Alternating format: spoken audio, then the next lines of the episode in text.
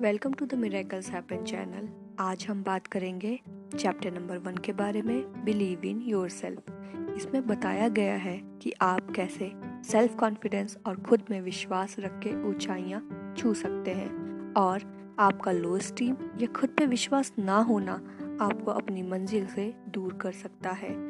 अपने आप को स्वीकार करें, चाहे आपका जो भी एजुकेशनल बैकग्राउंड फाइनेंशियल बैकग्राउंड आपकी नॉलेज या आपकी लुक और भी बहुत कुछ। आप अपने आप को स्वीकार नहीं कर सकते तो दूसरा आपको कैसे अपनाएगा? कभी भी अपने सेल्फ कॉन्फिडेंस को और अपनी विल पावर को कम ना होने दें। अपने सेल्फ कॉन्फिडेंस को बढ़ाने के लिए इसमें कुछ तरीके बताए गए हैं, जिनको आज से, बल्कि अभी से अपने जीवन में उतार लें अपने आप को हमेशा एक कामयाब आदमी के रूप में देखें, चाहे कितना भी मुश्किल समय क्यों ना हो। हमेशा पॉजिटिव थिंकिंग रखें। अगर कभी भी नेगेटिव थॉट आए तो उस नेगेटिव थॉट को काटने के लिए एक पॉजिटिव थॉट थॉट सोचें, जैसे मैं कर सकती हूँ।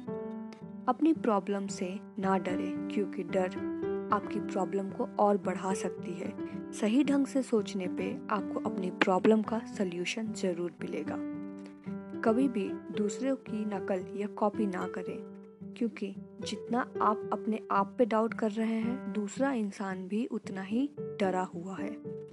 अपनी एबिलिटी के अनुसार धीरे धीरे कदम बढ़ाएँ, आत्मविश्वास का विकास करें। करें।